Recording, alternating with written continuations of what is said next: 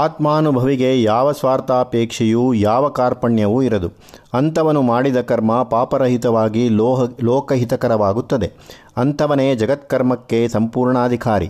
ಯಾರ ವಿಷಯದಲ್ಲಿ ತಸ್ಯ ಕಾರ್ಯಂನ ವಿದ್ಯತೆ ಎಂದು ಹೇಳಿದ್ದಾರೋ, ಯಾರು ಯಾವ ನಿರ್ಬಂಧವೂ ಇಲ್ಲದೆ ಯಾವ ಸ್ವಾಭಿಲಾಷೆಯೂ ಇಲ್ಲದೆ ಸಾರ್ವಾತ್ಮ್ಯ ದೃಷ್ಟಿಯಿಂದ ಸ್ವತಃ ಕರ್ಮ ಮಾಡುತ್ತಾನೋ ಅವನ ಕರ್ಮವೇ ಲೋಕಹಿತಕರವಾಗತಕ್ಕದ್ದು. ಕರ್ಮಕ್ಕೆ ಸ್ವಾತ್ಮಶುದ್ಧಿ, ಸ್ವೇಷ್ಟ ಲಾಭ ಈ ಎರಡು ಪ್ರಯೋಜನಗಳಷ್ಟೇ. ಆತ್ಮಜ್ಞಾನಿಗೆ ಈ ಎರಡೂ ಬೇಕಿಲ್ಲ. ಸತ್ವಶುದ್ಧಿ ಅವನಿಗೆ ಆಗಿಯೇ ಇದೆ, ಇತರ ಲಾಭ ಬೇಕಾಗಿಲ್ಲ. ಹಾಗಾದರೆ ಅವನು ಏಕೆ ಕರ್ಮ ಮಾಡುತ್ತಾನೆ? ಲೋಕಸಂಗ್ರಹಕ್ಕೋಸ್ಕರ ಎಂದು ಭಗವಂತನ ಉತ್ತರ.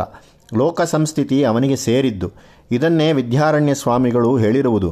ಜ್ಞಾನಿನ ಚರಿತುಂ ಶಕ್ಯಂ ಸಮ್ಯಾಗ್ರಾಜ್ಯಾದಿ ಲೌಕಿಕಂ. ಪ್ಲೇಟೋ ಅಭಿಪ್ರಾಯವೂ ಇದೆ. ರಾಜ್ಯ ಕಾರ್ಯ ಬಹುಮಂದಿಗೆ ಸಂಬಂಧಪಟ್ಟದ್ದು. ಆದುದರಿಂದ ಅದಕ್ಕೆ ಕೈ ಹಾಕಬೇಕಾದವನು ಸ್ವಾರ್ಥಿಯಾಗಿರಬಾರದು. ಭೀಷ್ಮರು ಹೇಳುವುದು ಇದನ್ನೇ. ಭಾರತದಲ್ಲಿ ನಿನಗೇನೋ ಸ್ವರ್ಗ ಬೇಡ, ರಾಜ್ಯ ಬೇಡ, ಭೋಗ ಬೇಡ ಎಂದೆಲ್ಲ ಹೇಳಬಹುದು. ಆದರೆ ಲೋಕ ಸಂದರ್ಭವನ್ನು ನೋಡಬೇಕಲ್ಲ. ನೀನು ಯಾವ ಮನೆಯಲ್ಲಿದ್ದೀಯೋ ಅವರ ಯಜಮಾನನನ್ನು ಸಂತೋಷಪಡಿಸುವುದಕ್ಕೋಸ್ಕರ ಕರ್ಮ ಮಾಡು. ಇನ್ನೊಂದು ವಿಚಾರ, ನಿನಗಿಂತ ದೊಡ್ಡವರಾದ ಜ್ಞಾನಿಗಳು ಕರ್ಮ ಮಾಡಿದ್ದಾರೆ. ಜನಕಾದಿಗಳು ಕರ್ಮಣೈವ ಹಿ ಸಂಸಿದ್ಧಿ ಮಾಸ್ಮಿತಾ ಜನಕಾದಯ ಲೋಕಸಂಗ್ರಹಮೇ ವಾಪಿ ಸಂಪತ್ಕನ್ಯುರ್ತಮರ್ಹಸಿ.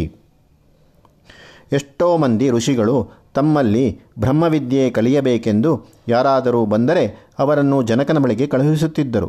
ಅಂತಹ ಪರಮಜ್ಞಾನಿ ಜನಕ. ಜನಕನ ಕತೆ ಅನೇಕ ಕಡೆ ಬರುತ್ತದೆ. ಭಾರತದಲ್ಲಿ, ಭಾಗವತದಲ್ಲಿ, ಯೋಗವಾಸಿಷ್ಠದಲ್ಲಿ ಎಲ್ಲಕ್ಕಿಂತ ಹೆಚ್ಚಾಗಿ ಬೃಹದಾರಣ್ಯಕೋಪನಿಷತ್ನಲ್ಲಿ ಜನಕಯಜ್ಞ ವಾಲ್ಕ್ಯ ಸಂವಾದ. ಜನಕನು ರಾಜ್ಯವನ್ನು ಬಿಡಲಿಲ್ಲ. ಜನ ಹೀಗೆ ಬದುಕುತ್ತಿದ್ದಾರೆಂದನ್ನು ಸಂತತವಾಗಿ ನೋಡಿ ರಾಜ್ಯವನ್ನಾಳುತ್ತಿದ್ದನು. ಆ ರಾಜರ್ಷಿ ಅರ್ಜುನ ಅಂತ ಜನಕನೇ ಲೋಕಕರ್ಮ ಮಾಡಿದ್ದನೆಂದ ಮೇಲೆ ನೀನು ಏಕೆ ಮಾಡುವುದಿಲ್ಲವೆನ್ನುತ್ತೀ? ಜನಕ ಹೇಗೆ ಆತನ ಕಾಲದಲ್ಲಿ ಗಣ್ಯಪುರುಷನಾಗಿದ್ದನೋ ಹಾಗೆಯೇ ನೀನು ಗಣ್ಯಪುರುಷನಾಗಿದ್ದಿ. ದೊಡ್ಡವರ ರೀತಿಯೂ ಸಾಮಾನ್ಯ ಜನ ಅನುಸರಿಸುತ್ತಾರೆ. ಯದ್ಯದಾಚರತಿ ಶ್ರೇಷ್ಠಃ ತತ್ತದ್ದೇವತ್ತರೋ ಜನಃ ಸ ಯತ್ ಪ್ರಮಾಣಂ ಕುರುತೆ ಲೋಕಸ್ತದನು ವರ್ತತೆ. ಜನಕನೇನೋ ಈಗ ಅಪ್ರತ್ಯಕ್ಷನಾಗಿದ್ದಾನೆನ್ನೋಣ. ನಾನಿದ್ದೇನಲ್ಲ, ನೀನು ಬಾಲ್ಯದಿಂದ ನನ್ನನ್ನು ನೋಡಿದ್ದಿ. ನಾನು ಮೂಲದಲ್ಲಿ ಎಂಥವನೆಂಬುದು ನಿನಗೆ ಗೊತ್ತಿದೆ. ನನ್ನ ಶಕ್ತಿ ಎಂಥದ್ದೆಂದು ಕಾಂಡವ ದಹನ ಮೊದಲುಗೊಂಡು ಎಷ್ಟೋ ಸಂದರ್ಭಗಳಲ್ಲಿ ನೋಡಿದ್ದಿ. ನಾನು ಏಕೆ ಲೋಕದಲ್ಲಿ ಕರ್ಮ ಮಾಡುತ್ತಿದ್ದೇನೆ? ಯಾರ್ಯಾರು ಏನೇನನ್ನು ಬಯಸಬಹುದೋ ಅದೆಲ್ಲ ನನ್ನ ಸ್ವಾಧೀನದಲ್ಲಿದೆ. ನನಗೇನಾಗಬೇಕಾಗಿದೆ ಇನ್ನು? ಆದರೂ ನಾನು ಕರ್ಮ ಮಾಡುತ್ತಿದ್ದೇನೆ.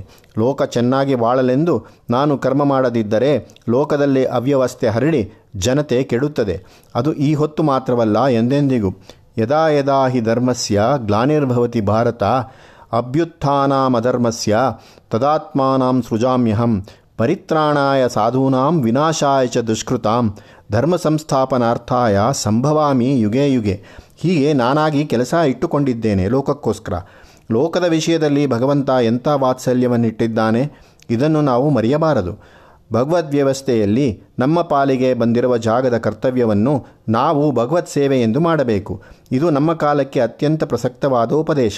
ನಮ್ಮಲ್ಲಿ ವಿಚಾರಪರರಾದವರಲ್ಲಿ ಬಹುಮಂದಿಯ ದೃಷ್ಟಿಯಲ್ಲಿ ಮೋಕ್ಷ ಚರ್ಚೆಗೆ ಮೊದಲನೆಯ ಜಾಗ ದೊರೆತು ಲೋಕಕರ್ತವ್ಯಕ್ಕೆ ಎರಡನೆಯ ಜಾಗ ಬಂದಿದೆ. ಕೃಷ್ಣಕಥಾ ಸಂದರ್ಭದಲ್ಲಿ ಭಾಗವತದಲ್ಲಿ ನಾವು ನೋಡಿದ್ದೇವೆ ಗೋಪಿಕೆಯರು ಕೇಳಿದ್ದನ್ನು. ಲೋಕದಲ್ಲಿ ಕೆಲಮಂದಿ ಯಾರು ತಮ್ಮಲ್ಲಿ ಪ್ರೀತಿ ಮಾಡುತ್ತಾರೋ ಅವರಲ್ಲಿ ಪ್ರತಿಯಾಗಿ ಪ್ರೀತಿ ಮಾಡುತ್ತಾರೆ. ಇನ್ನು ಕೆಲವರು ಪ್ರೀತಿ ಮಾಡುವವರನ್ನು ಪ್ರೀತಿ ಮಾಡುತ್ತಾರೆ. ಮತ್ತೆ ಕೆಲವರು ಪ್ರೀತಿ ಮಾಡುವವರನ್ನೂ ಮಾಡದಿರುವವರನ್ನೂ ಎಲ್ಲರನ್ನೂ ಮರೆತು ಬಿಡುತ್ತಾರೆ. ಏನು ಇದರ ಮರ್ಮ? ಈ ಕಡೆಯ ಪ್ರಶ್ನೆ ಕೃಷ್ಣನನ್ನು ಹಂಗಿಸುವುದಕ್ಕೆಂದು. ಕೃಷ್ಣ ಹೇಳಿದ, ಯಾರು ಪ್ರೀತಿ ಕೊಡುತ್ತಾರೋ ಅವರಿಗೆ ಮರುಪ್ರೀತಿ ಕೊಡುವುದು ಅಂಗಡಿಯ ವ್ಯಾಪಾರವಾಯಿತು. ಯಾರು ನಮ್ಮನ್ನು ಬಯಸುವುದಿಲ್ಲವೋ ಅವರಲ್ಲಿ ನಾವು ಅನುಗ್ರಹ ಮಾಡಿದರೆ ಅದು ದೊಡ್ಡ ವಿಷಯ. ಕೇವಲ ಪರಹಿತಕ್ಕಾಗಿ ಮಾಡಿದ ನಿಸ್ವಾರ್ಥ ಯಜ್ಞವನ್ನು ಪ್ರಶಂಸೆ ಮಾಡುತ್ತಾನೆ ಸ್ವಾಮಿ. ಪರಮಾತ್ಮ ಜ್ಞಾನಿಯು ಲೌಕಿಕ ಕಾರ್ಯಗಳನ್ನು ಅಲಕ್ಷ್ಯ ಮಾಡತಕ್ಕದ್ದಲ್ಲ. ಸಕ್ತಾಹ ಕರ್ಮಣ್ಯ ವಿದ್ವಾಂಸೋ ಯಥಾ ಕುರುವಂತಿ ಭಾರತ ಕುರಿಯಾದ್ ವಿದ್ವಾಂಸ್ ತಥಾಸಕ್ತಃ ಚಕೀರ್ಷೂರ್ ಲೋಕಸಂಗ್ರಹಂ. ಇದು ಕರ್ಮಯೋಗದ ಸಾರಸೂತ್ರ. ಇದನ್ನು ಈ ಗೋಖಲೆ ಸಂಸ್ಥೆಯ ಧ್ಯೇಯಗಳಂತೆ ಧ್ಯೇಯವುಳ್ಳವರು ಸರ್ವದಾ ಜ್ಞಾಪಕದಲ್ಲಿರಿಸಿಕೊಳ್ಳಬೇಕಾದದ್ದು. ತತ್ವವಿತ್ತು ಮಹಾಬಾಹೋ ಗುಣಕರ್ಮ ವಿಭಾಗಯೋ ಗುಣಾಗುಣೇಶು ವರ್ತಂತಿ ಇತುಮತ್ವಾನ ಸಜ್ಜತೆ. ಕರ್ಮವು ಪ್ರತ್ಯಕ್ಷ ವ್ಯಾಪಾರವಾದರೂ ಕರ್ಮಮೂಲವು ಗೂಢವಾದದ್ದು. ಮನುಷ್ಯನ ಅಂತರಂಗವು ಬಹಿರಂಗದ ಮೂಲಕ್ಕೆ ಹೊರಗೆ ಹರಿದಾಗ ಅದು ಕರ್ಮವೆನಿಸುತ್ತದೆ. ಯತ್ಪುರುಷೋ ಮನಸಾಭಿಗಚ್ಚತಿ ತದ್ವಚಾವದತಿ ತತ್ಕರ್ಮಣ ಕರೋತಿ. ಆದುದರಿಂದ ಕರ್ಮದ ಫಲಾಫಲಗಳ ಕಾರಣ ಸ್ಥಾನವು ಮನಸ್ಸು. ಮನಸ್ಸೇ ಕರ್ತ ಅಥವಾ ಕರ್ಮಿ. ಕರ್ಮಿಯಂತೆ ಕರ್ಮ. ಅವನು ಒಳ್ಳೆಯವನಾದರೆ ಅದು ಒಳ್ಳೆಯದು, ಅವನು ಕೆಟ್ಟವನಾದರೆ ಅದು ಕೆಟ್ಟದ್ದು. ಅವನ ಉದ್ದೇಶವು ಯುಕ್ತವಲ್ಲದಿದ್ದರೆ ಅವನ ಕ್ರಿಯಾರೂಪ ಒಳ್ಳೆಯದೆನಿಸಿದರೂ ಅದು ಪುಣ್ಯವಾಗದು. ಅವನ ಉದ್ದೇಶ ಒಳ್ಳೆಯದಾಗಿದ್ದರೆ ಅವನು ಒಳ್ಳೆಯವನು. ಅಂಥವನು ಮಾಡಿದ್ದು ಅದರ ಬಹಿರಾಕಾರ ಪ್ರಕಾರಗಳು ಎಂಥವಾದರೂ ಪುಣ್ಯಕರ್ಮವೇ. ಹತ್ವಾಪಿ ಇಮಾಂ ಲೋಕಾನ್ ನಾ ಹಂತೀನ ನಿಬದ್ಧತೆ. ಜ್ಞಾನಿಗೂ ಅಜ್ಞಾನಿಗೂ ಏನು ವ್ಯತ್ಯಾಸ? ಇಬ್ಬರೂ ಲೋಕಕ್ಕಾಗಿ ಕೆಲಸ ಮಾಡುತ್ತಲೇ ಇರುತ್ತಾರಷ್ಟೇ ಎಂದರೆ ಒಂದು ವಿಶೇಷ ಉಂಟು. ತತ್ವಜ್ಞನು ಸ್ವಾರ್ಥ ಚಿಂತನೆ ಇಲ್ಲದೆ ಲೋಕ ವ್ಯವಸ್ಥೆಗಾಗಿ ಕೆಲಸ ಮಾಡುತ್ತಾನೆ. ಅಜ್ಞಾನಿಯ ಕೆಲಸದಿಂದ ವ್ಯವಸ್ಥೆ ಅವ್ಯವಸ್ಥೆ ಎರಡೂ ಆಗುತ್ತದೆ. ಏಕೆ ಅವ್ಯವಸ್ಥೆ ಎಂದರೆ ಇವನಲ್ಲಿ ಅಹಂತೆ ಕೂತಿದೆ, ಫಲಾಸಕ್ತಿ ಇದೆ. ಲೌಕಿಕನು ಎಲ್ಲವನ್ನೂ ತನ್ನ ಪ್ರಯೋಜನ ದೃಷ್ಟಿಯಿಂದ ಅಳೆಯುತ್ತಾನೆ. ಅಜ್ಞಾನಿಯು ಯಾವ ಕೆಲಸವನ್ನು ಫಲಾಪೇಕ್ಷೆಯಿಂದ ಮಾಡುತ್ತಾನೋ ಅದೇ ಕೆಲಸವನ್ನು ಜ್ಞಾನಿಯು ಫಲಾಪೇಕ್ಷೆ ಇಲ್ಲದೆ ಮಾಡುತ್ತಾನೆ. ಕೆಲಸವೇನೋ ಅದೇ. ಒಬ್ಬನು ಧರ್ಮಸತ್ರವಿಟ್ಟು ಭೋಜನ ಕೊಡುತ್ತಾನೆ, ಇನ್ನೊಬ್ಬನು ಹೋಟೆಲಿಟ್ಟು ಭೋಜನ ಕೊಡುತ್ತಾನೆ. ಕರ್ಮ ಇಬ್ಬರಿಗೂ ಸಾಮಾನ್ಯವಾದದ್ದು. ಜ್ಞಾನಿ ಮಾಡಲೇಬೇಕೆಂದು ನಿರ್ಬಂಧವಿಲ್ಲದೆ ಸರ್ವಾತ್ಮೈಕ ದೃಷ್ಟಿಯಿಂದನೂ ಮಾಡುತ್ತಾನೆ. ಅಜ್ಞಾನಿ ಸ್ವಪ್ರಯೋಜನ ದೃಷ್ಟಿಯಿಂದ ಮಾಡುತ್ತಾನೆ. ಲೋಕ ಸಂಗ್ರಹಕ್ಕಾಗಿ ನಾನು ಕೆಲಸ ಮಾಡುತ್ತಿದ್ದೇನೆ ಎಂದು ಅಜ್ಞಾನಿಯು ಅಂದುಕೊಳ್ಳಬಹುದಲ್ಲ, ಅದು ಅಹಂತೆ ತಾನೆ. ಅಷ್ಟರ ಮಟ್ಟಿಗೆ ಅವನಲ್ಲಿ ಪಾಪ ಬೀಜ ಇದೆಯಲ್ಲವೇ? ಹೀಗೆಂದರೆ ಅದಕ್ಕೆ ಭಗವಂತನ ಉತ್ತರ, ಯಾರ ಅಂತರಂಗದಲ್ಲಿ ಅಹಂತೆ ಎತ್ಕಿಂಚಿತ್ತಾದರೂ ಸೇರಿಕೊಂಡಿದೆಯೋ ಅವನನ್ನು ಜ್ಞಾನಿ ಎಂದು ಕರೆಯತಕ್ಕದ್ದಲ್ಲ. ಲೌಕಿಕ ವಿಷಯದಲ್ಲಿ ಅವನು ಜ್ಞಾನಿಯೇ, ಆತ್ಮ ವಿಷಯದಲ್ಲಿ ಅವನು ಜ್ಞಾನಿಯಲ್ಲ ಅಷ್ಟೇ. ಆದರೆ ಇದರಲ್ಲಿ ಒಂದು ಚೋದ್ಯ ಉಂಟು. ಬಹಿರಂಗದಲ್ಲಿ ಅವನು ಅಹಂಕಾರ ಇರುವವನಂತೆ ತೋರಬಹುದು. ಕರ್ಮದ ಅವಸರದಲ್ಲಿ ಅಂತರಂಗದಲ್ಲಿ ಅವನು ಕರ್ಮ ಮಾಡುವುದು ಪ್ರಕೃತಿಯ ಗುಣಗಳು, ತಾನಲ್ಲ ಎಂದು ಭಗವತ್ಪ್ರೀತಿಯೇ ತನ್ನ ಸಂತೋಷವೆಂದು ಇರಬಹುದು. ಪ್ರಕೃತೇ ಕ್ರಿಯಮಾಣಾನಿ ಗುಣೈಹಿ ಕರ್ಮಾಣಿ ಸರ್ವಶಃ ಅಹಂಕಾರ ವಿಮೂಢಾತ್ಮ ಕರ್ತಾಹಮಿತಿ ಮನ್ಯತೆ. ಮನುಷ್ಯಭಾವದಲ್ಲಿ ಸತ್ವರಜಸ್ತಮೋ ಗುಣಗಳು ಸೇರಿಕೊಂಡಿವೆ. ಹಾಗೆಯೇ ಜಗತ್ತಿನ ಸ್ವಭಾವದಲ್ಲಿಯೂ ಸತ್ವರಜಸ್ತಮೋ ಗುಣಗಳಿವೆ. ಅವನ ಒಳಗಡೆಯ ಗುಣಗಳು ಹೊರಗಡೆಯ ಗುಣಗಳು ಒಂದನ್ನೊಂದು ಕೆರಳಿಸುತ್ತವೆ. ಬೃಹದಾರಣ್ಯಕೋಪನಿಷತ್ತಿನಲ್ಲಿ ಗ್ರಹ ಅತಿಗ್ರಹ ಎಂದು ಹೇಳಿರುವುದು ತಾತ್ಪರ್ಯ ಈ ಪರಸ್ಪರೋದ್ರೇಕವೇ. ತತ್ವವಿತ್ತು ಮಹಾಬಾಹೋ ಗುಣಕರ್ಮ ವಿಭಾಗಯೋಹೋ ಗುಣಾಗುಣೇಶು ವರ್ತಂತ ಇತಿ ಮತ್ವಾನ ಸಜ್ಜತೆ. ಗುಣಕರ್ಮಗಳ ಹಂಚಿಕೆಯ ತತ್ವವನ್ನು ತಿಳಿದಾತನು ಲೋಕದ ಸಮಸ್ತ ವ್ಯವಹಾರಗಳು ಜೀವದೊಳಗಿನ ಸತ್ವರಜಸ್ತಮಗಳಿಗೂ ಬಾಹ್ಯ ಜಗತ್ತಿನಲ್ಲಿಯ ಸತ್ವರಜಸ್ತಮಸ್ಸುಗಳಿಗೂ ನಡೆಯುವ ಪ್ರಶ್ನೆ ಪ್ರತ್ಯುತ್ತರಗಳೆಂದು ಆತ್ಮವು ಆ ವ್ಯಾಪಾರಕ್ಕೆ ಅಂಟಿದ್ದಲ್ಲವೆಂದು ತಿಳಿದು ಹೊರಗಿನವನಂತೆ ಇರುತ್ತಾನೆ, ಅದರಿಂದ ಅಳಿಯಲ್ಪಡದೇ ಇರುತ್ತಾನೆ. ಜ್ಞಾನಿಯು ಲೋಕಜೀವನವನ್ನು ಪ್ರಕೃತಿ ಕಾರ್ಯವೆಂದು ಆತ್ಮ ಸಂಬಂಧವಿಲ್ಲವೆಂದು ತಿಳಿದುಕೊಳ್ಳುತ್ತಾನೆ. ನಾಟಕವನ್ನು ನೋಡುತ್ತಿರುವ ಸಹೃದಯ ಹಾಗೆ ಲೋಕಜೀವನವನ್ನು ದೂರದಿಂದ ನೋಡಿ ವಿನೋದ ಪಡತಕ್ಕದ್ದಷ್ಟೇ. ರಂಗದ ಮೇಲೆ ಬಂದವರು ವಿಧ ವಿಧವಾಗಿ ಚೇಷ್ಟೆ ಮಾಡುತ್ತಾರೆ, ಗೋಳಾಡುತ್ತಾರೆ, ಚೀರುತ್ತಾರೆ. ಇವನು ಅದರಲ್ಲೆಲ್ಲ ಸೇರದೆಯೇ ಬೇರೆ ಇದ್ದುಕೊಂಡು ಅದನ್ನು ನೋಡಿ ಅನುಭವಿಸಿ ಸಂತೋಷ ಪಡುತ್ತಾನೆ. ಆತ್ಮಜ್ಞಾನ ಮನೋವೃತ್ತಿ ಹೀಗೆ. ಸಾಕ್ಷಿ ಚೇತ ಕೇವಲೋ ನಿರ್ಗುಣಶ್ಚ. ಪ್ರಕೃತಿ ಏನೇನೋ ಗಮ್ಮತ್ತು ನಡೆಸುತ್ತಿದ್ದಾಳೆ, ಅದು ಭಗವಂತನ ಲೀಲೆ, ನಮ್ಮ ಹತೋಟಿಗೆ ಸಿಕ್ಕತಕ್ಕದ್ದಲ್ಲ. ಈ ತಿಳುವಳಿಕೆಯನ್ನು ಸಂತತವಾಗಿ ಇಟ್ಟುಕೊಂಡಿರುತ್ತಾನೆ ಜ್ಞಾನಿ. ಸಾಮಾನ್ಯ ಜನ ಆತ್ಮವನ್ನು ದೇಹ ಮೊದಲಾದ ಉಪಾಧಿಗಳಿಂದ ಬೇರ್ಪಡಿಸುವುದಿಲ್ಲ. ದೇಹವೇ ಜೀವ, ದೇಹವೇ ಆತ್ಮ ಎಂದು ಮುಂತಾಗಿ ಭ್ರಾಂತಿ ಪಡುತ್ತಾರೆ. ದೇಹವು ಒಂದು ಸ್ಥೂಲ, ಎರಡು ಸೂಕ್ಷ್ಮ, ಮೂರು ಲಿಂಗ ಅಥವಾ ಕಾರಣ ಎಂದು ಮೂರಷ್ಟೇ. ಹೊರಗಿನ ದೇಹ, ಮನಸ್ಸು ಮೊದಲಾದವು ಪೂರ್ವಜನ್ಮದ ವಾಸನೆಗಳು. ಈ ಮೂರು ದೇಹಗಳು ಯಾವವರೆಗೆ ಆತ್ಮವನ್ನು ಸೆರೆ ಹಿಡಿದಿರುತ್ತವೆಯೋ ಆವರೆಗೆ ಅದು ಜೀವ ಜೀವ ಎನಿಸಿಕೊಳ್ಳುತ್ತದೆ. ಜೀವಕ್ಕೆ ಸೇರಬೇಕಾದದ್ದನ್ನು ಆತ್ಮಕ್ಕೂ, ಆತ್ಮಕ್ಕೆ ಸೇರಬೇಕಾದದ್ದನ್ನು ಜೀವಕ್ಕೂ ಸೇರಿಸುವ ಅನ್ಯೋನ್ಯ ಭ್ರಾಂತಿಯು ದೇಹಾದಿ ಪ್ರಕೃತಿ ಕಾರಣದಿಂದ ನಮ್ಮ ಮನಸ್ಸಿಗುಂಟಾಗುತ್ತದೆ. ಜ್ಞಾನಿ ಕರ್ತೃವಿತ್, ಎಲ್ಲವನ್ನೂ ತಿಳಿದವನು, ಸಾಮಾನ್ಯ ಜನ ಭ್ರಾಂತಿವಶರಾಗಿರುವುದನ್ನು ಅವನು ನೋಡುತ್ತಾನೆ. ಆದರೆ ಅವರ ದಾರಿಯಿಂದ ಅವರನ್ನು ಬಿಡಿಸಲೆಂದು ಅವನು ದುಡುಕುವುದಿಲ್ಲ. ಯಾರ್ಯಾರಿಗೆ ಬುದ್ಧಿ ಸಾಮರ್ಥ್ಯ ನೀತಿಯೋಗ್ಯತೆ ಎಷ್ಟೆಷ್ಟುಂಟೋ ಅದಕ್ಕೆ ತಕ್ಕಂತೆ ಅವರವರ ಸಾಧನೆ ಇರುತ್ತದೆ. ಆದ್ದರಿಂದ ಅವರನ್ನು ತಪ್ಪಿಸಬಾರದು. ಅವರಿಗೆ ಯುಕ್ತವಾಗಿರುವುದನ್ನು ನಾವು ಬಿಡಿಸಿದರೆ ಅದು ಹೋಗುತ್ತದೆ. ನಮ್ಮ ಉಪದೇಶ ಅವರಿಗೆ ಸಾಧ್ಯವಾಗದೆ ಒಗ್ಗಿಬಾರದೆ ಅವರು ಕೆಡುತ್ತಾರೆ. ಕಾಗೆಯ ನಡಿಗೆ ಮರೆತು ಹೋಯಿತು, ಹಂಸಿಯ ನಡಿಗೆ ಬರಲಿಲ್ಲ ಎಂಬಂತಾಗಬಾರದು. ಆದುದರಿಂದ ಗೀತೆ ಹೇಳುತ್ತದೆ, ನಾ ಬುದ್ಧಿಭೇದಂ ಜನಯೇತ್ ಅಜ್ಞಾನಾಂ ಕರ್ಮಸಂಗಿನಾಂ. ಜನ ಅವರ ಸದ್ಯದ ಅಂತಸ್ತಿಗೆ ಏನು ವಿಧೇಯಕವಾಗಿದೆಯೋ ಅದನ್ನು ಮಾಡಿದರೆ ಅದಕ್ಕಿಂತ ಮೇಲಿನ ಅಂತಸ್ತಿಗೆ ತಕ್ಕ ಯೋಗ್ಯತೆ ಆ ಸಾಧನೆಯಿಂದ ಬರುತ್ತದೆ. ನಮ್ಮ ವೇದಾಂತೋತ್ಸಾಹಿಗಳು ಗಮನಿಸಬೇಕಾದ ಸಂಗತಿ ಇದು. ಪರಮಾರ್ಥ ತತ್ವವನ್ನು ಸಾಮಾನ್ಯ ಜನರಿಗೆ ಘೋಷಿಸುವುದರಿಂದ ಉಪಕಾರವಾಗುವುದಕ್ಕೆ ಬದಲಾಗಿ ಅಪಕಾರವೇ ಆಗಬಹುದು. ಎಳೆಯ ಮಗುವನ್ನು ಜೊತೆಯಲ್ಲಿ ಕರೆದುಕೊಂಡು ಹೋಗುತ್ತಿರುವ ತಂದೆ ಅದಕ್ಕೆ ಚೆನ್ನಾಗಿ ನಡಿಗೆ ಕಳಿಸಬೇಕೆಂದು ತಾನು ಹೋಗುವ ವೇಗದಲ್ಲಿ ಅದನ್ನು ಸೆಳೆದುಕೊಂಡು ಹೋದರೆ ಅದಕ್ಕೆ ಬರುವ ಶಕ್ತಿಯೂ ಹೊರಟು ಹೋಗುತ್ತದೆ, ಉಸಿರೇ ಹೋದರೂ ಹೋಗಬಹುದು. ಆಧ್ಯಾತ್ಮ ವಿದ್ಯೆಯಲ್ಲಿಯೂ ಹಾಗೆಯೇ. ಪರಮಾರ್ಥ ಬೋಧನೆಯ ವಿಷಯದಲ್ಲಿ ಅತಿ ಹೆಚ್ಚಿನ ಅವಸರ ತಕ್ಕದ್ದಲ್ಲ. ವೇದಾಂತಕ್ಕೆ ಪೂರ್ವಸಿದ್ಧತೆ ಮನಸ್ಸನ್ನು ಹತೋಟಿಯಲ್ಲಿಟ್ಟಿರತಕ್ಕದ್ದು ಮತ್ತು ಮಾಡುವ ಕೆಲಸದಲ್ಲಿ ಪ್ರಾಮಾಣಿಕನಾಗಿರತಕ್ಕದ್ದು. ಈ ಸಾಮಾನ್ಯ ಲೌಕಿಕ ನೀತಿಗಳನ್ನು ಪರಿಪೋಷಣೆ ಮಾಡುವುದಕ್ಕೆ ನಾವು ಹೆಚ್ಚಿನ ಗಮನ ಕೊಡಬೇಕು. ತತ್ವಜಿಜ್ಞಾಸೆ, ದ್ವೈತಮೂ ಸುಖಮ ಅದ್ವೈತಮೂ ಸುಖಮ ಈ ತಕರಾರುಗಳಲ್ಲಿ ಜನ ಹೆಚ್ಚು ಪ್ರವೃತ್ತರಾಗಿದ್ದರೆ ಈಚೆಗೆ ಅದು ನಿಷ್ಫಲ. ಸಮಸ್ತ ವೇದಾಂತವು ಆತ್ಮ ಪರಿಶುದ್ಧಿಯನ್ನು, ಶಮಧಮಾದಿ ಸದ್ಗುಣಗಳನ್ನು ಅಪೇಕ್ಷಿಸುತ್ತದೆ. ಆ ವಿಷಯಕ್ಕೆ ನಾವು ಹೆಚ್ಚು ಗಮನ ಕೊಡಬೇಕು. ಜ್ಞಾನಕರ್ಮ ಸಂಬಂಧವನ್ನು ಸ್ವಾಮಿ ಸಂಗ್ರಹವಾಗಿ ಹೇಳಿದ್ದಾನೆ. ಸಾಮಾನ್ಯ ಮನುಷ್ಯನಂತೆಯೇ ಜ್ಞಾನಿಯೂ ಕರ್ಮ ಮಾಡುತ್ತಾನೆ, ಸಾಮಾನ್ಯನೂ ಕರ್ಮ ಮಾಡುವವನು ತಾನು ಎಂದು ಜೀವದೃಷ್ಟಿಯಿಂದ ತಿಳಿಯುತ್ತಾನೆ. ಜ್ಞಾನಿ ತಾನು ಕರ್ತೃವಲ್ಲ, ಕರ್ತೃ ಪ್ರಕೃತಿ ಎಂದು ತಿಳಿದುಕೊಂಡಿದ್ದಾನೆ. ಇಬ್ಬರಿಗೂ ಭೇದ ಇರುವುದು ಕರ್ಮ ಮಾಡುವುದರಲ್ಲ. ಕರ್ಮಾಚರಣೆ ಇಬ್ಬರಿಗೂ ಸಮನಾದದ್ದು. ಸಾಮಾನ್ಯ ಜನರಲ್ಲಿ ಕರ್ಮಾಚರಣೆ ಜ್ಞಾನಕ್ಕಾಗಿ ಪೂರ್ವಸಿದ್ಧತೆ, ತತ್ವಜ್ಞಾನಿಗಳಲ್ಲಿ ಕರ್ಮಾಚರಣೆ ಜ್ಞಾನದ ಫಲಿತಾಂಶ. ಹೀಗೆ ಕರ್ಮವ್ಯಾಪನೆಯ ಪರಿಮಿತಿಗಳನ್ನು ಭಗವಂತ ನಿರ್ದೇಶ ಮಾಡಿ ಈ ರೀತಿ ಹೇಳಿದ: ಅರ್ಜುನ, ನೀನು ಮಾಡುವ ಕರ್ಮದ ಫಲ ನಿನಗೆ ಸೇರತಕ್ಕದ್ದಲ್ಲ. ಅದೇನು ಫಲವೇ ಆಗಲಿ ನನಗೆ, ಅಂದರೆ ಪರಮಾತ್ಮನಿಗೆ ಸೇರತಕ್ಕದ್ದೆಂದು ತಿಳಿದು ನಿರಪೇಕ್ಷೆಯಿಂದ ನಿರ್ಮಮತೆಯಿಂದ ಯುದ್ಧಕರ್ಮ ಮಾಡು. ಮಯಿ ಸರ್ವಾಣಿ ಕರ್ಮಾಣಿ ಸಂನ್ಯಸ್ಯಾದ್ಯಾತ್ಮಚೇತಸ ನಿರಾಶೀರ್ನಿಮಮೋ ಭೂತ್ವಾ ಯುದ್ಧಸ್ವ ವಿಗತಜ್ವರ. ಜ್ವರ ಬಿಟ್ಟು ಹೋಗಲಿ, ಹೆದರಬೇಡ, ನಿರ್ಭಯವಾಗಿ ಯುದ್ಧ ಮಾಡು. ಎಂಥ ಜ್ಞಾನಿಯಾದರೂ ಪ್ರತಿಯೊಬ್ಬನೂ ಸ್ವಪ್ರಕೃತಿಯಿಂದ ನಡೆಯುತ್ತಾನೆ. ಹಾಗಾದರೆ ಅವನಿಗೆ ಜ್ಞಾನದಿಂದ ಆಗುವ ಪ್ರಯೋಜನ ಏನು? ಸ್ವಭಾವವೇ ಎಲ್ಲವನ್ನೂ ಮಾಡಿಸುವುದಾದರೆ ಆತ್ಮಜ್ಞಾನದಿಂದ ಅವನಿಗೆ ಆಗುವುದೇನು? ಆ ಪ್ರಯೋಜನ ಇಷ್ಟು: ಜ್ಞಾನಿಯು ಕೆಲಸ ಮಾಡುವುದರಲ್ಲಿ ರಾಗದ್ವೇಷಾದಿ ಮನೋವಿಕಾರಗಳನ್ನು ತಡೆದಿರುತ್ತಾನೆ. ಕೆಲಸವನ್ನೇನೋ ಮಾಡುತ್ತಾನೆ, ಆದರೆ ರಾಗದ್ವೇಷಾದಿ ಸಂಪರ್ಕಗಳಿಲ್ಲದೆ ಮಾಡುತ್ತಾನೆ. ಸಾಮಾನ್ಯನು ಆ ರಾಗದ್ವೇಷಗಳನ್ನು ಇಟ್ಟುಕೊಂಡಿರುತ್ತಾನೆ, ಅವನು ಆ ಸ್ವಭಾವಕ್ಕನುಸಾರವಾಗಿ ಕೆಲಸ ಮಾಡುತ್ತಾನೆ. ಇಬ್ಬರಿಗೂ ವ್ಯತ್ಯಾಸವಿರುವುದು ಮನಃಪರಿಸ್ಥಿತಿಯಲ್ಲಿ. ಪ್ರಕೃತಿಂ ಯಾಂತಿ ಭೂತಾನಿ ನಿಗ್ರಹ ಕಿಂ ಕರಿಷ್ಯತಿ. ಎಲ್ಲರಲ್ಲಿಯೂ ಬಲವತ್ತರವಾದದ್ದು ಪ್ರಕೃತಿ.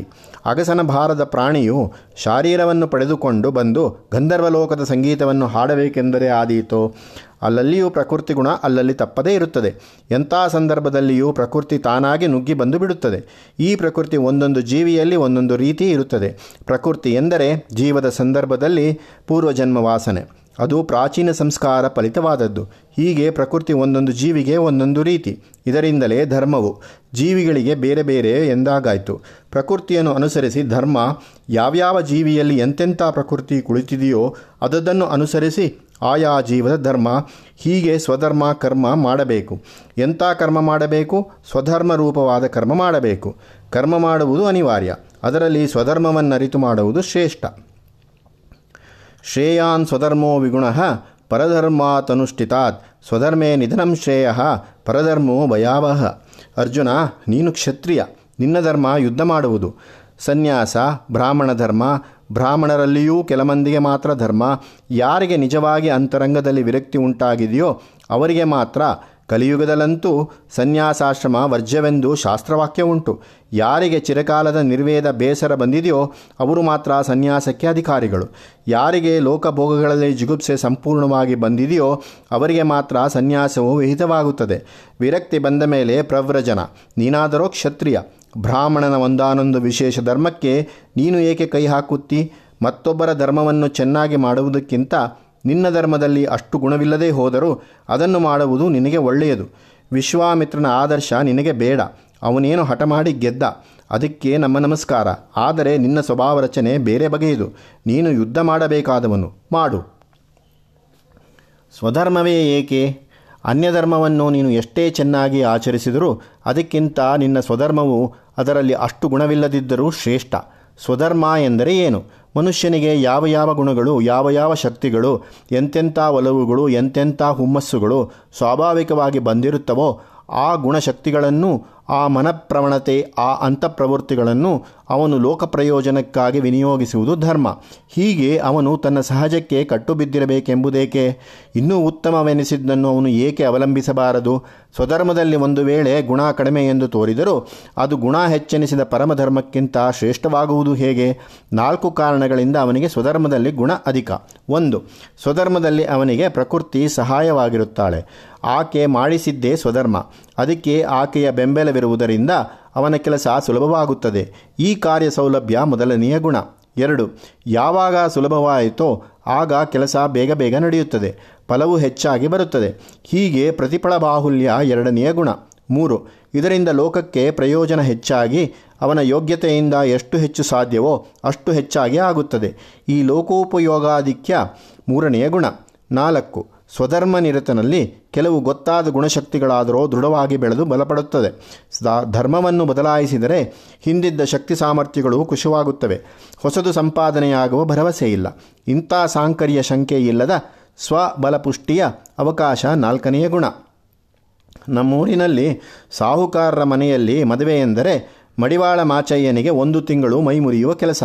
ಆದರೆ ಏನೋ, ಲಗ್ನದ ದಿವಸ ಜಮಖಾನದ ಮೇಲೆ ಕುಳಿತು ಹೂವಿನ ಹಾರ ಹಾಕಿಸಿಕೊಳ್ಳುವವನು ಸಂಗೀತದ ರಂಗಪ್ಪ.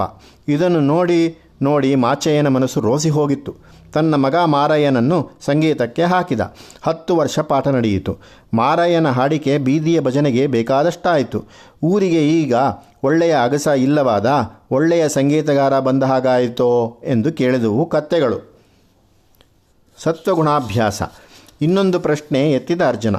ನಾವು ಒಳ್ಳೆಯ ಉದ್ದೇಶದಿಂದಲೇ ಕರ್ಮ ಮಾಡ ಹೊರಟರೂ ಅದರಲ್ಲಿ ಪಾಪಗಳು ಬಂದೊದಗುತ್ತವಲ್ಲ, ಅದಕ್ಕೇನು ಮಾಡಬೇಕು? ಭಗವಂತನ ಉತ್ತರ ಇದು. ಕಾಮಯೇಷ ಕ್ರೋಧಯೇಷ ರಜೋಗುಣ ಸಮುದ್ಭವ ಮಹಾಶನೋ ಮಹಾಪಾಪ್ಮ ವಿದ್ಯೇನಾಮಿಹ ವೈರಿಣಂ. ಕಣ್ಣಿಗೆ ಕಟ್ಟಿದ ಹಾಗೆ ಹೇಳಿದ್ದಾನೆ ಇದನ್ನು. ಕಾಮವನ್ನು ಬಿಗಿ ಹಿಡಿಯಬೇಕು.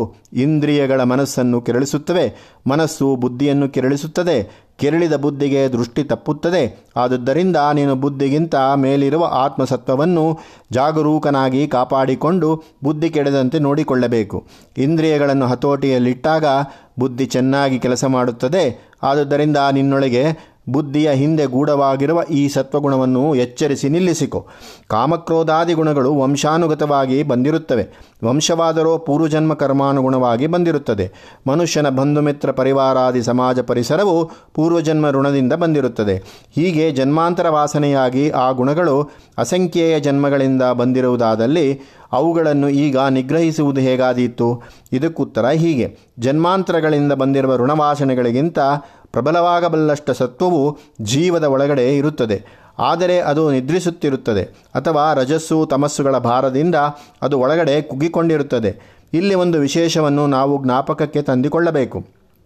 ಜೀವದಲ್ಲಿ ಇರುವ ಸತ್ವವು ಮೂಲದಲ್ಲಿ ಅಪಾರವಾದದ್ದು. ಕೃಷ್ಣರಾಜಸಾಗರದಲ್ಲಿರುವ ನೀರು ಮಹಾರಾಶಿ. ಅದರಿಂದ ನಮ್ಮೂರಿಗೆ ತಂದ ನಲ್ಲಿಯಲ್ಲಿ ಬರುವ ನೀರು ತೊಟ್ಟು ತೊಟ್ಟು ಮಾತ್ರದ್ದು. ಅಲ್ಲಿಂದ ಇಲ್ಲಿಗೆ ಬರುವ ಕೊಳವೆಗಳಲ್ಲಿ ಏನೋ ಕಶ್ಮಲ ಸೇರಿಕೊಂಡು ನೀರಿನ ಹರಿವಿಗೆ ಅಡ್ಡಿಯಾಗಿರುತ್ತದೆ. ಆದರೆ ನಮ್ಮ ನಲ್ಲಿಯ ಮುಖದಲ್ಲಿನ ನೀರಿನ ಹಿಂದೆ ಸಾಗರದ ನೀರಿದೆ ಎಂಬುದನ್ನು ನಾವು ನೆನಪಿಗೆ ತಂದುಕೊಳ್ಳಬೇಕು. ಆ ನೆನಪೇ ಧೈರ್ಯ. ಭಗವಂತನ ಸ್ಮರಣೆಯೇ ಆ ನೆನಪು. ಭಗವಂತ ನಮ್ಮ ಹಿಂದೆ ಇದ್ದಾನೆ. ನಮ್ಮ ದೇಹೇಂದ್ರಿಯಗಳಲ್ಲಿ ಹೊರಪಡುವ ಶಕ್ತಿ, ಆ ಶಕ್ತಿ ಸಮುದ್ರದ್ದು ಎಂಬುದನ್ನು ನಾವು ನೆನಪಿಗೆ ತಂದುಕೊಂಡಾಗ ಕಾಮಕ್ರೋಧಾದಿ ರೂಪವಾದ ರಜಸ್ಸು ತಮಸ್ಸು ನಿಗ್ರಹಿಸುವುದು ಸಾಧ್ಯವಾಗುತ್ತದೆ. ಆತ್ಮ ಬ್ರಹ್ಮಸ್ಮರಣೆಯ ಅಭ್ಯಾಸ ಸಂತತವಾಗಿರಬೇಕು. ಇದನ್ನು ಮತ್ತೆ ಮುಂದೆ ನೋಡುವುದಾಗುತ್ತದೆ. ಆತ್ಮ ಸಾಮರ್ಥ್ಯವು ಸಾಮಾನ್ಯವಾಗಿ ನಿದ್ರಿಸಿದಂತಿರುತ್ತದೆ. ಜಾಗರೂಕನಾದವನು ಆತ್ಮಸತ್ವವನ್ನು ಉತ್ತೇಜಿಸುತ್ತಾನೆ. ಆಗ ಬುದ್ಧಿ ಕೆಡದೆ ಎಚ್ಚರವಿದ್ದು ಮನಸ್ಸನ್ನು ತಿದ್ದುತ್ತದೆ. ಮನಸ್ಸು ಎಚ್ಚೆತ್ತು ಇಂದ್ರಿಯೋದ್ರೇಕವನ್ನು ಶಮನಗೊಳಿಸುತ್ತದೆ. ಇಂದ್ರಿಯವು ಕಾವು ಇಳಿದಾಗ ಪುಣ್ಯಪಾಪ ವಿವೇಕ ಸಾಧ್ಯವಾಗುತ್ತದೆ. ಆ ವಿವೇಕದಿಂದ ಪಾಪ ಪ್ರವೃತ್ತಿ ತಪ್ಪುತ್ತದೆ. ಹೀಗೆ ಕಾಮರೂಪವಾದ ಶತ್ರುವನ್ನು ಹೊಡೆಯುವುದು ಪಾಪವನ್ನು ಗೆಲ್ಲುವುದರಲ್ಲಿ ಮೊದಲ ಹೆಜ್ಜೆ. ಈ ಅಧ್ಯಾಯವನ್ನು ಸಾಮಾನ್ಯವಾಗಿ ಕರ್ಮಯೋಗ ಎಂದು ಕರೆಯುತ್ತಾರೆ. ಶಂಕರ ಭಾಷ್ಯದ ಒಂದು ಪ್ರತಿಯಲ್ಲಿ ಇದನ್ನು ಕರ್ಮ ಪ್ರಶಂಸಾ ಯೋಗವೆಂದೂ ಕರೆದಿದೆ. ಕರ್ಮವು ನಾನಾ ರೂಪವಾಗಿರಬಹುದು. ಧರ್ಮರೂಪವಾದ ಕರ್ಮಯೋಗ ಇಲ್ಲಿಯದು. ಅದರಲ್ಲಿಯೂ ಸ್ವಧರ್ಮರೂಪವಾದ ಕರ್ಮ. ಆದುದರಿಂದ ಇದನ್ನು ಸ್ವಧರ್ಮಯೋಗ ಎಂದು ಕರೆದರೆ ಈ ಅಧ್ಯಾಯದ ತಾತ್ಪರ್ಯ ಬೇಗ ಮನಸ್ಸಿಗೆ ಹೊಳೆದಿಯಿತು. ಮುಂದಿನ ಅಧ್ಯಾಯದ್ದು ಇದೇ ವಿಷಯ, ಯಜ್ಞರೂಪವಾದ ಕರ್ಮ ಎಂದು. ಹೇಳಿದ್ದನ್ನು ಬ್ರಹ್ಮಾರ್ಪಣ ರೂಪವಾದ ಕರ್ಮ, ಲೇಪವಿಲ್ಲದೆ ಮಾಡುವ ಕರ್ಮ ಎನ್ನುವುದನ್ನು, ಕರ್ಮಕರಣದ ಉಪಾಯವನ್ನು ಆ ಅಧ್ಯಾಯ ತಿಳಿಸುತ್ತದೆ.